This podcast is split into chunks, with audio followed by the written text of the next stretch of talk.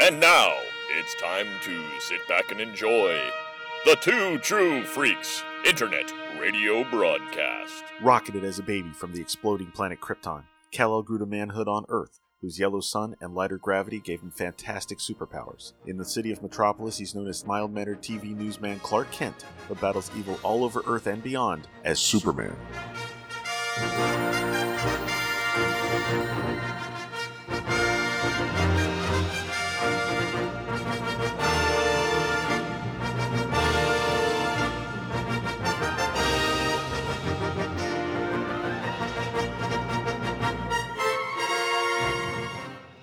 Everybody, and welcome to episode 52 of Charlie's Geekcast. I am your host, Charlie Niemeyer, and today we are once again returning to 1983 to continue our look at this not really a year long saga of Superman.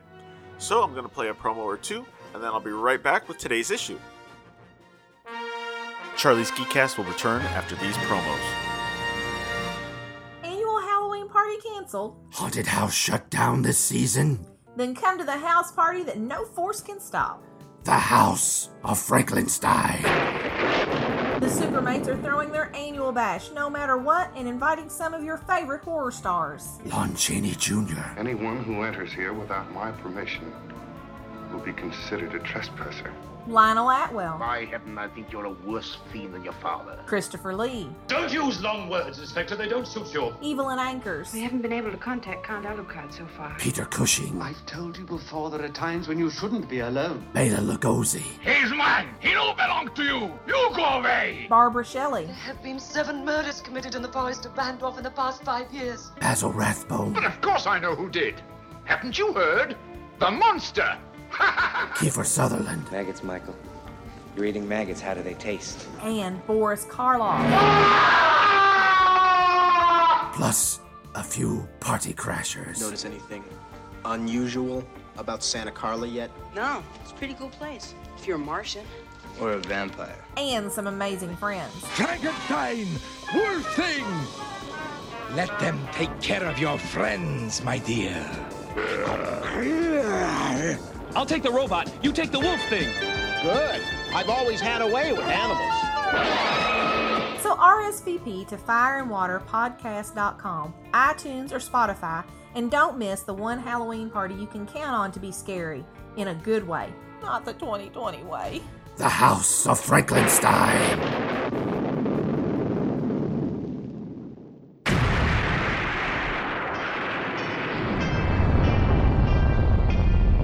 Connor from the House of L. And I am Ray from the House of Zod. We are two of the many, many survivors of Krypton's destruction, and we have made our home in Australia, and dare I say, have become Australians, for better or worse. But we have also decided to read Superman comics, uh, read Superman books, watch Superman shows, cartoons, movies, basically everything Superman, and from an Australian perspective as well. Whether you're a seasoned fan, like me, Or whether you are coming in fresh, wide eyed, and wanting to learn more like me, then this podcast is for you. Join us for our bi weekly adventures available on all good podcast catches. So just search for Last Sons of Krypton, a Superman podcast. We'll be coming to you from Australia or some cosmic dimension, wherever we are that week. Up, Up, up, up, and away. Well,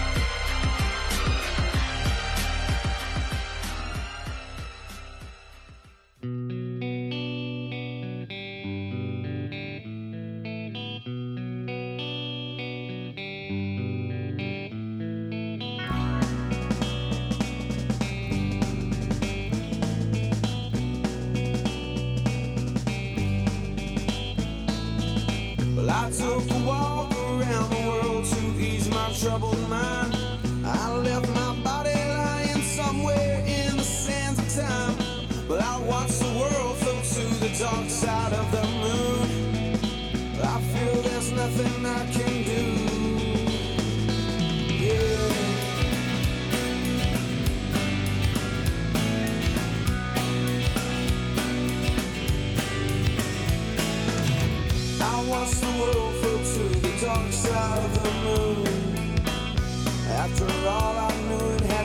something to do with you. I really don't mind what happens now and then, as long as you'll be.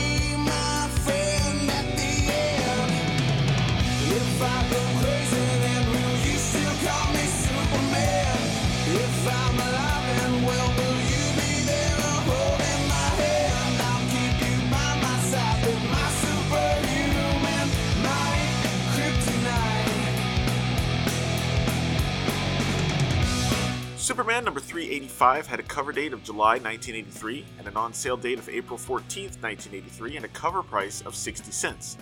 The cover, by Gil Kane, shows Superman and Luthor locked in battle over a bridge. First off, I appreciate the detail in the background. The view is at an odd angle over the bridge, so we see plenty of cars on the bridge as well as uh, we can see the docks under the bridge plus a boat in the water.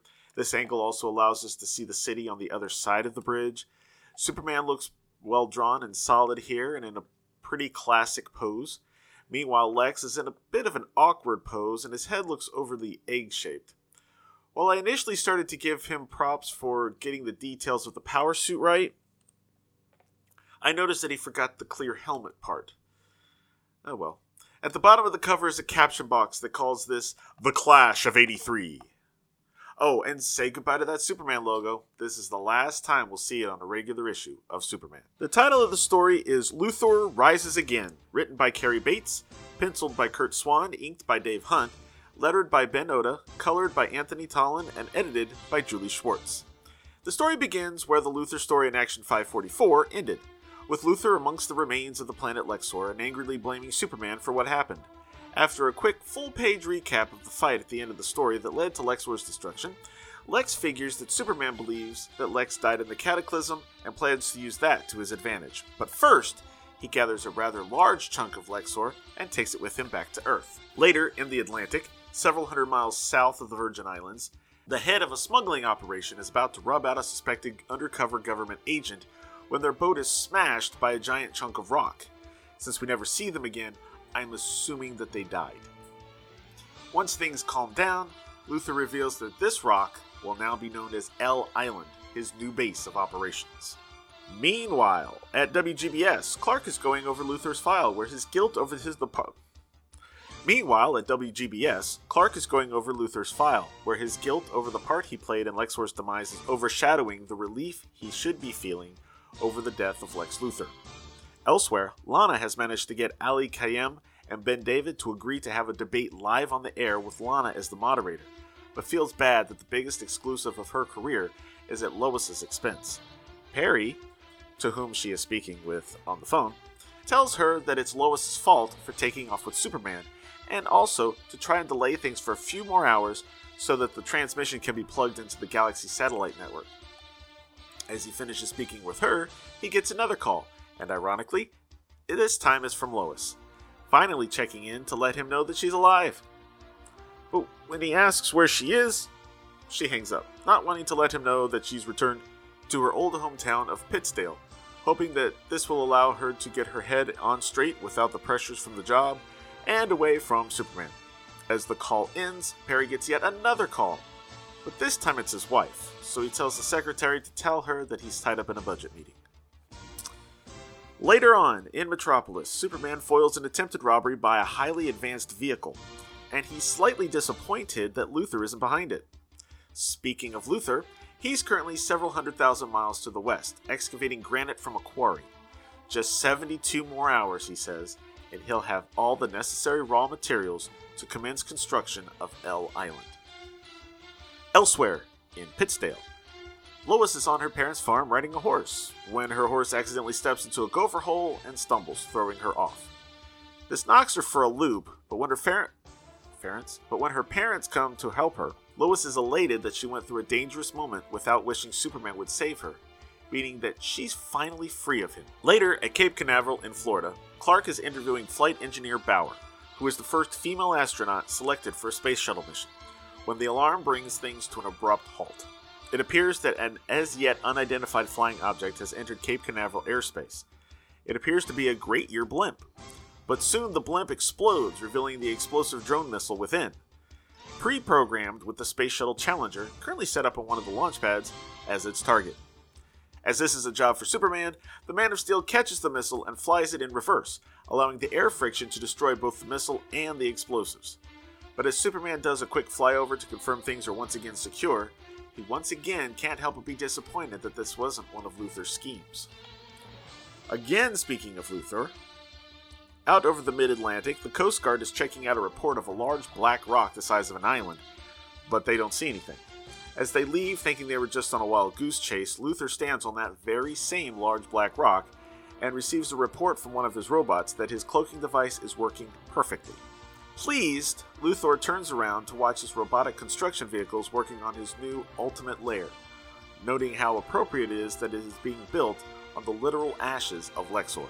Up in the Arctic, Superman is at his fortress, feeding his supercomputer all existing data on Luthor's life and career to see just how crazy he is. But the computer calculates an 89.97% chance that Luthor somehow survived the destruction of Lexor.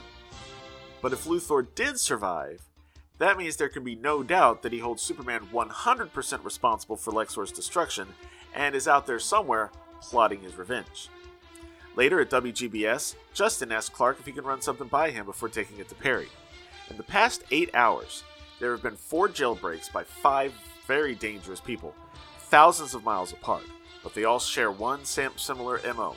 After telling Justin that it would be a good idea to run this by Perry, we soon join Superman at the fourth of the four prisons he has visited. Each time, the warden of that prison shows him a circle cut in the wall and a glowing cube, but when Superman tries to check the cube out with his X ray vision, it dematerializes.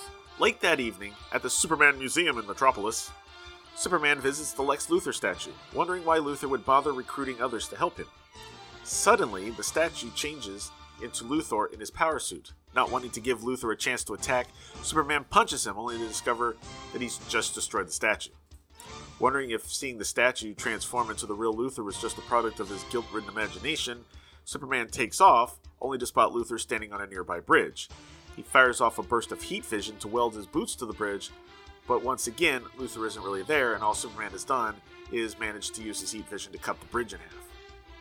While Superman is wondering if he's lost his sanity out on El Island for reasons not yet disclosed, the five criminals pledge their undying loyalty to Lex Luthor.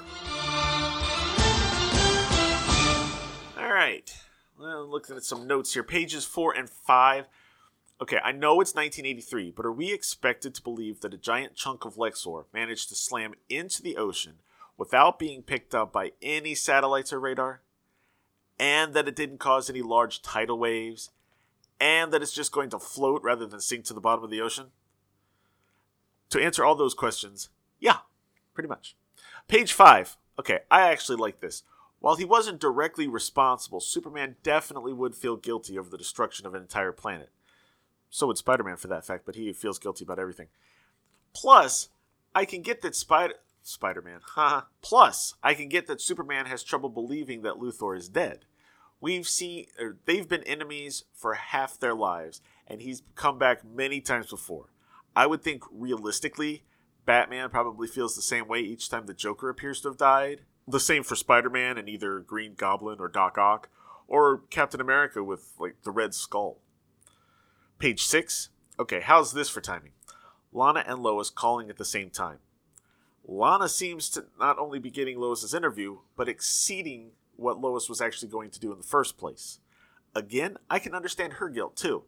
I'm actually surprised that Perry doesn't feel more sorry for Lois, but then again, he did really did try to help her and give her this great story, and she basically just kind of blew it off and disappeared without calling. Besides, the newspaper game is a ruthless business. And I'm sorry for bringing this up again, but Lois did bring this on herself. If she just made this call before she left the Middle East, she might be the one with the big exclusive. Page 7. Lois must have a lot of time off saved up. First off, she disappears without saying a word to anyone. And now she's planning on spending an undetermined amount of time in Pittsdale for some R&R without really telling Perry that that's what she's going to do. And it's all last minute, too. Most people at most jobs would no longer have a job after do, pulling something like this. Page 10. I am quickly getting the idea that Luthor's suit can now do basically whatever the plot needs it to do. Move a chunk of a planet through space? Check. Fly through space fast enough to travel between galaxies in what appears to be hours rather than decades? Check. Cut granite? Check. Hypnotize workers? Also check. Page 11. Lois getting thrown off the horse here is a little too close to Christopher Reeve's accident. Granted, Lois doesn't end up paralyzed, and this story was written more than a decade before the real event happened, but still, it's a little uncomfortable to read this page. Also, Sam Lane looks a lot like the older Jonathan Kent that was shown in Action Comics a couple of years earlier, which I covered with Michael Bailey back on Superman in the Bronze Age. Although, after all that's been done with Lois being an army brat and Sam Lane being a general and all that, seeing Sam and Ella Lane here looking and acting like the Kents is rather weird. Now, of course, if if it was the other way around and I'd read this stuff and then we went into the post crisis where they were military and everything, that part would probably be kind of weird. So, you know, perspective, I guess. Page 12 The Space Shuttle Challenger, despite this being three years before its destruction, is also pretty ominous. Also, let's think about this for a second. The previous story in Action 544 had Luthor taking a rocket that he designed and built himself all the way to another world. And in this very issue, Lex, in a suit of armor he himself created, despite it being partially alien technology, defied physics with how fast he was able to travel from Lexor back to Earth. Meanwhile, here we have the space shuttle, which never went past Earth orbit. Page 13. Okay, in real life, the first female astronaut to go into space was Sally Ride. Her first flight was in June of 1983, and her second mission was in 1984, both on the Challenger. I don't know if the story was written before Sally became big news, but it's nice to see the event touched upon here, even if they couldn't or wouldn't use the real person. Page 18. So now Superman has statistical data to prove that Luthor could be alive. But rather than being glad that he isn't going crazy, this actually makes things worse because now he knows Luthor's probably alive, and if he is, he's coming after him. So he's going to be kind of paranoid, wondering when Luthor's going to attack. No wonder he feels like he's going nuts later on. That is a lot of stress to deal with, even for a Superman. And uh, finally, on page 23, I hope we find out why these criminals are so loyal to Luthor so quickly. Is there blackmail or mind control or something? Because they haven't been out that long, as far as I can tell. Uh, but they're like swearing their undying loyalty to him and even to death. So, wow. Overall, this is a great follow up to the action story. Plus, while the news story subplot is only slightly moving forward here, Lois's slub, slub, Lois's subplot took a pretty big step forward. You can actually feel Superman's stress in this story, and Luthor slowly and methodically bringing the pieces of his plan together only adds to that stress. Although, once again, time is very fluid in this story. I mean, Clark was in Metropolis, went to Florida, came back to Metropolis, all fairly quickly. Uh, Luthor's built this whole thing. At least 72 hours has happened during this story. Uh, it's hard to tell. The art, meanwhile, was once again crisp and clear and beautiful. Uh, I look forward to the next chapter, which will be coming up not in action, but the next issue of Superman. Now, after a couple of promos, I'll be right back with some feedback. But first, playing us out this time, since Billie Jean is still number one, is the number two song for this week, Come On Eileen by Kevin Rowland and Dexy's Midnight Runners. So I'll see you after the break.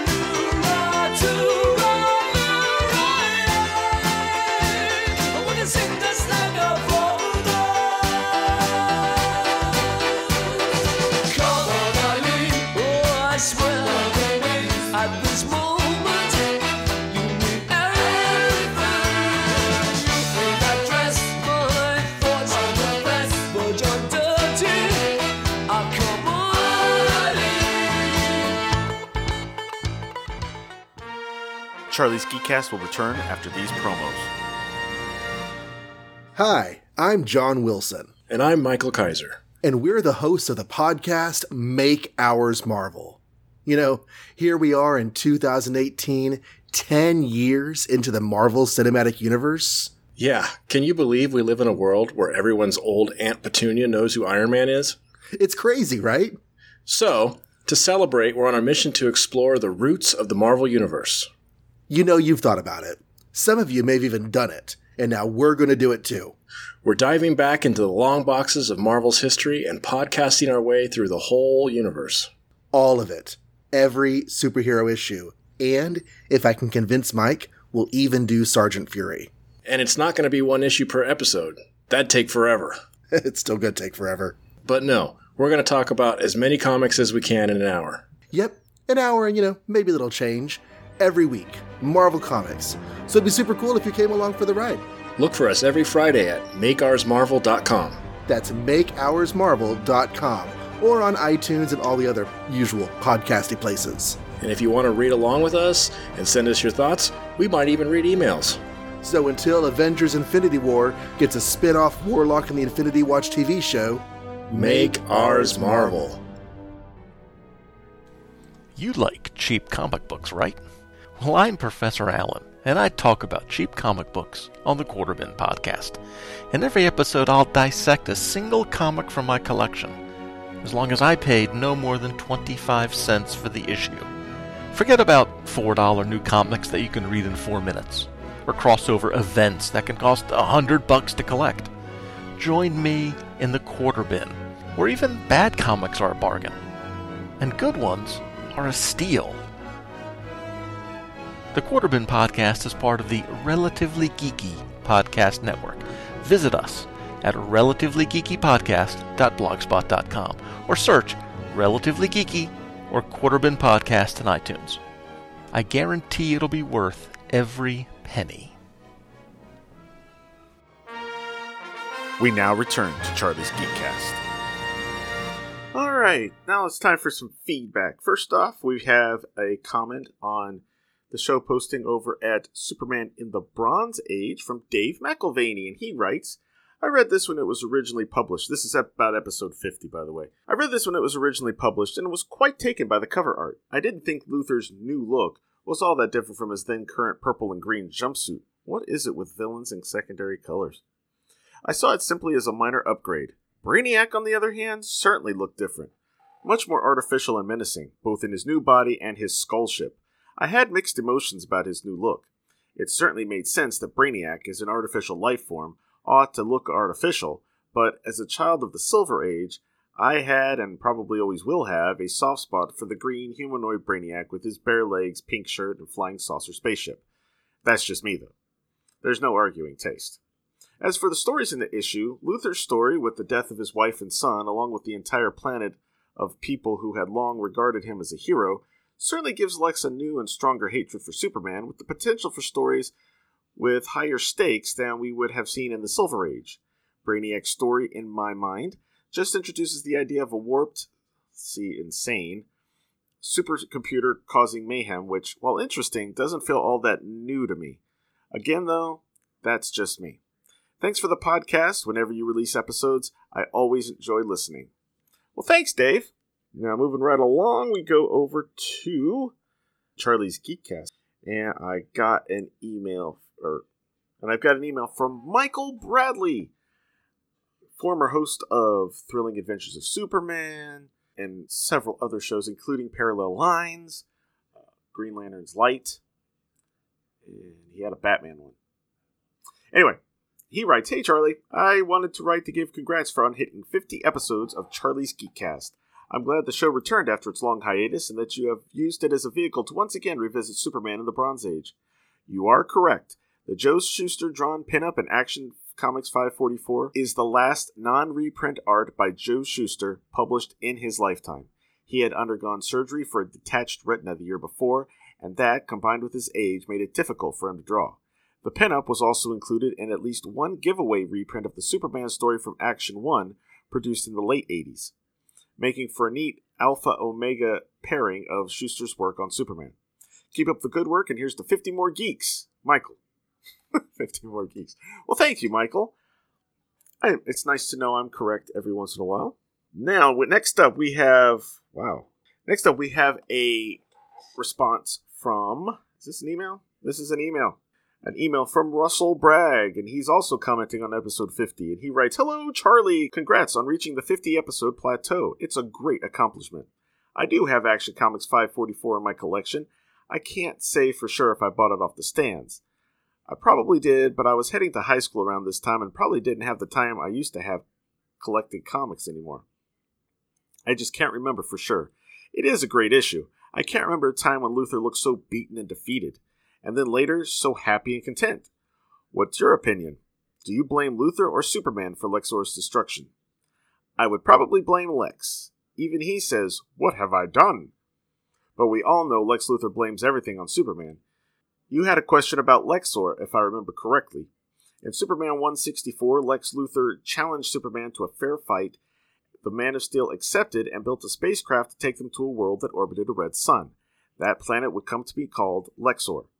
You probably remember the cover, if nothing else. It shows Superman and Lex Luthor fighting within a wood staked fence. You see the red sun in the sky, Superman has his shirt off, and Lex has given Superman a black eye. Superman struggled, but was ultimately victorious. Lex fled and came across the dregs of an advanced civilization. Quickly comprehending the planet's technology, Luthor began restoring their irrigation. He reactivated robots to dig a well, but they would ultimately be unsuccessful in finding water. By the time Superman arrived in the capital city, Lex had learned their language and became the people's hero, and thus his enemy Superman was cast as the villain. Lexor, still unnamed, was next seen in Superman 167. The cover is iconic as well, showing Superman shrunk down and in a cage, taunted by, on both sides by both Brainiac and Lex Luthor. Lex realized that he liked the adulation of the Lexorians and found that he was experiencing compassion, a new feeling for Luthor. So much so that he would not allow Brainiac to steal from them. Lex soon met the Lexorian woman that he would marry, who originally called herself Tharla. When they said their wedding vows, she was named Ardora, and she lived up to the name, being faithful to Lex to a fault. Superman returned a number of times to try and arrest Luthor, but the Red Sun and the Lexorian system stripped him of his superpowers, and the populace of Lexor regarded him as a villain. Luthor had studied the ancient technology of Lexor and had developed a ray which gave him temporary superpowers, which he used as the costumed Defender. Superman eventually revealed the truth of Lex Luthor's crimes to both Ardora and the people of Lexor. While Ardora stood by her man, the citizens of Lexor revolted, pulled down the statue of Luthor, burned his books, and smashed his machinery. Most of these exploits takes place in Action Comics 318 through 319 and 365. Lexor wasn't mentioned from 1968 to this issue in 1983. In the years between visits from Lex Luthor, Ardora had somehow calmed the population, and somehow won back their trust, as seen in this issue. After this issue, Lexor is mentioned one more time in Superpowers number one. I guess the planet Lexor has a short, long history. As for the re-origin of Brainiac, I guess it was good. I was never much for his new look, but I guess it made for a great action figure. All in all, it's a great comic book, historical, and some pretty good stories. Thank you for covering it and for keeping me entertained during my workday at home. Russell Bragg, Clarksburg, West Virginia. Well, thank you, Russell. He also sent me a copy of the, or a copy. he also sent me images of the two covers, and yes, those are two very famous covers.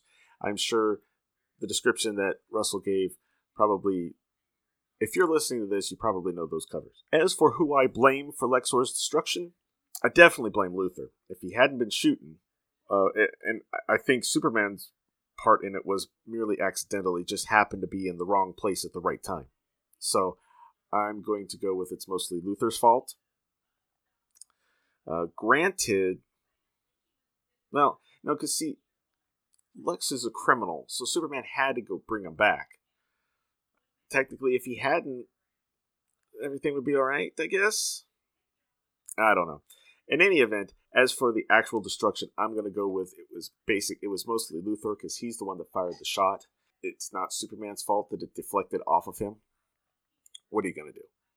So, anyway, I want to thank you all for listening, and thank you to Dave and Michael and Russell for your comments. And I hope you all have a great, however long it is until the next issue, next issue, next episode. And until then, stay safe, Wash your hands, and I will see you next time. Bye, everybody.